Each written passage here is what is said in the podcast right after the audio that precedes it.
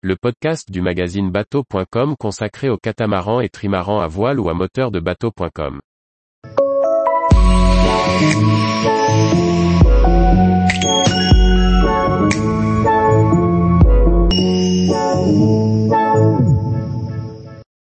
Croisière à la voile en Corse du Sud, cabotage entre l'île de Beauté et la Sardaigne. Par Chloé Tortera. Les vacances approchent à grands pas et il sera bientôt le moment de larguer les amarres. L'agence de location Globe Sailor propose des locations de voiliers pour des croisières en Corse du Sud, à la découverte des plages paradisiaques. Voici quelques spots incontournables, au mouillage ou au port, pour découvrir l'île de beauté par la mer et pousser jusqu'à la Sardaigne.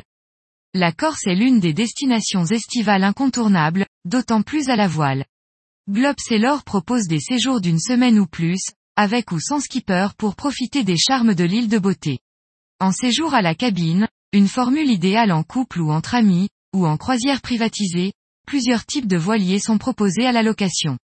En catamaran, vous gagnerez en stabilité et en confort avec un espace habitable et un nombre de cabines plus important. En monocoque vous profiterez des sensations de voile et pourrez accéder dans des petits ports ou criques plus étroites. Un conseiller pourra vous accompagner dans votre démarche et vous conseiller au mieux selon vos envies. De nombreuses offres de location de bateaux en Corse sont proposées par Globe Sailor du nord au sud et ce tout au long de l'année.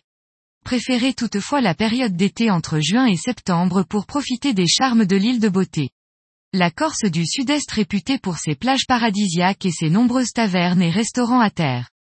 L'été, préférez larguer les amarres du mois de juin jusqu'au 15 août, vous éviterez ainsi la bascule météo qui se forme au niveau du cap de Bonifacio passé la mi-août, avec de forts coups de vent. Plusieurs bases de location vous permettent de profiter d'une croisière à la voile en Corse du Sud. Globe Sailor ne travaillant qu'avec des professionnels qualifiés, vous serez accueillis et pris en charge dès votre arrivée au port de départ. La majorité des départs en croisière à la voile se font depuis Ajaccio, mais vous trouverez plusieurs embarcations depuis Propriano, Figari et Porto Vecchio. Ces dernières sont toutefois à privilégier en dehors de la haute saison d'été. Vous alternerez entre des navigations plus ou moins longues, qui vous mèneront par exemple jusqu'au nord de la Sardaigne. Choisissez parmi ces escales incontournables, qui permettront d'écourter les navigations et de profiter d'un maximum d'escales à l'aller ou au retour. Ajaccio Le golfe d'Ajaccio est l'un des plus vastes de Corse. La ville est située au fond, entre les baies et les plages. À terre, on cultive les céréales, les agrumes et la vigne. La vieille ville aux origines génoises est un labyrinthe de ruelles où les pêcheurs vendent leurs produits. Anse de Cacalu avant de rejoindre Propriano, situé à 24 000 plus au sud, fait escale à l'Anse de Cacalu, situé à mi-parcours, à 11 000. Appelé Anse de Cacao, il s'agit d'une petite baie de Cap Muro idéale pour passer un moment au mouillage. Doté de somptueux fonds marins, c'est une escale idéale pour se baigner entre les rochers. Propriano le golfe de Valinco est l'un des littoraux les plus exceptionnels de Corse, entre maquis, plages et sites préhistoriques. Le port de Propriano est ouvert 24 heures, 24 heures et offre une escale bien protégée du vent. Vous y trouverez également tous les services nécessaires pour profiter de votre croisière, avitaillement, carburant etc. Cala di Conca, botte de Tizzano en quittant Propriano, rejoignez l'anse de Cala di Conca, à 11 000 au sud. Éloignée de toute civilisation, elle offre une magnifique végétation sauvage. À 6 000, la botte de Tizzano abrite un adorable petit village qui se trouve entre les rochers. Rocapina une petite navigation de 9000 à la voile depuis Conca vous mènera à Rocapina, un chaos de granit rose au-dessus de la mer, entre Sartène et Bonifacio. Vous découvrirez sa plage unique gardée par le lion de Rocapina, un rocher ressemblant à un lion et devant laquelle vous pourrez passer la journée au mouillage. Figari rejoignez ensuite la baie de Figari, une nouvelle navigation de 9000 pour y passer la nuit au mouillage. Longue de 2000, elle offre une protection contre les vents mais est malheureusement inaccessible de nuit en raison des nombreux récifs. Au bout de la baie, il y a une petite marina, et quelques restaurants sur les plages, mais uniquement accessibles en bateau. Il Fazzolo et Bonifacio toujours en gagnant le sud, Découvrez la ville atypique de Bonifacio, perchée sur une falaise de calcaire et située à 9000. Elle vous offrira des points de vue exceptionnels. À côté, vous pourrez découvrir l'anse de Fazzolo et ses fonds sablonneux. Attention toutefois à la forte fréquentation des bateaux de touristes dans la journée. Les îles Lavezzi depuis Bonifacio, visitez les incontournables îles Lavezzi situées à 7000 de votre destination de départ. Située au sud-est, cette multitude d'îlots de granit, parfois entourés de criques d'un bleu turquoise, est un des plus beaux sites de Méditerranée.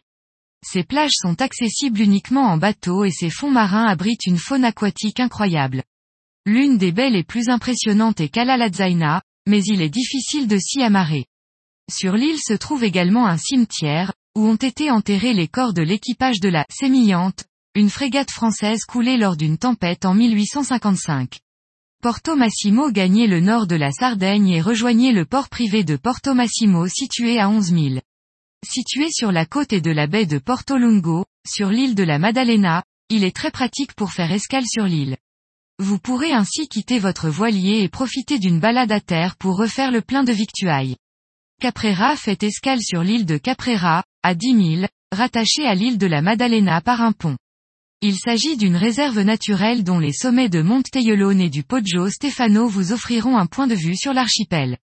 Tout autour, des rochers de granit rose peignent un paysage magnifique. Au sud-est de l'île, vous pourrez mouiller à Cala Coticcio, petit et étroit comme un fjord. Au sud-est, Cala Brigantina est une baie étroite abritée par les rochers. Au sud, découvrez Punta Rossa, les plages de Cala Portez, Porto Palma et l'Isoleta del Porco. À voir également Cala Garibaldi, où le célèbre général fait l'objet d'un musée. Au nord se trouvent des plages magnifiques et inaccessibles depuis la terre comme Cala Napoletana, Cala Serena et Cala Caprese. Cala di Volpe quittait l'archipel de la Maddalena et rejoignait la Sardaigne en faisant escale à Cala di Volpe, à 14 000 sur la côte et de l'île. Ce golfe protégé des vents est verdoyant et dégage un doux parfum méditerranéen. Cette baie n'est accessible qu'au mouillage. Poltu-Catou remonté vers le nord direction Poltu-Catou à 10 000. C'est une baie d'une beauté incomparable, dénuée de plages, avec des rochers qui s'enfoncent dans la mer, et des rochers de granit recouverts de romarin, de myrte et d'autres plantes sauvages.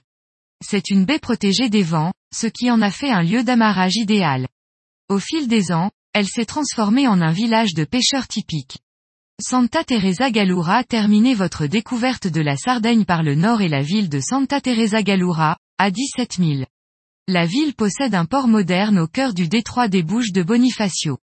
La ville regorge de restaurants et d'attractions touristiques. De nombreuses plages se trouvent à proximité de la ville et certaines sont peu fréquentées, car difficilement accessibles depuis la terre. Nous vous conseillons de mouiller à Capo Testa, dans le golfe de Santa Reparata, où une fois débarqué vous trouverez de très bons restaurants de poissons. Santa Teresa n'est située qu'à une heure de Bonifacio, vous pourrez donc facilement rejoindre l'île pour reprendre la route du retour. Tous les jours, retrouvez l'actualité nautique sur le site bateau.com. Et n'oubliez pas de laisser 5 étoiles sur votre logiciel de podcast.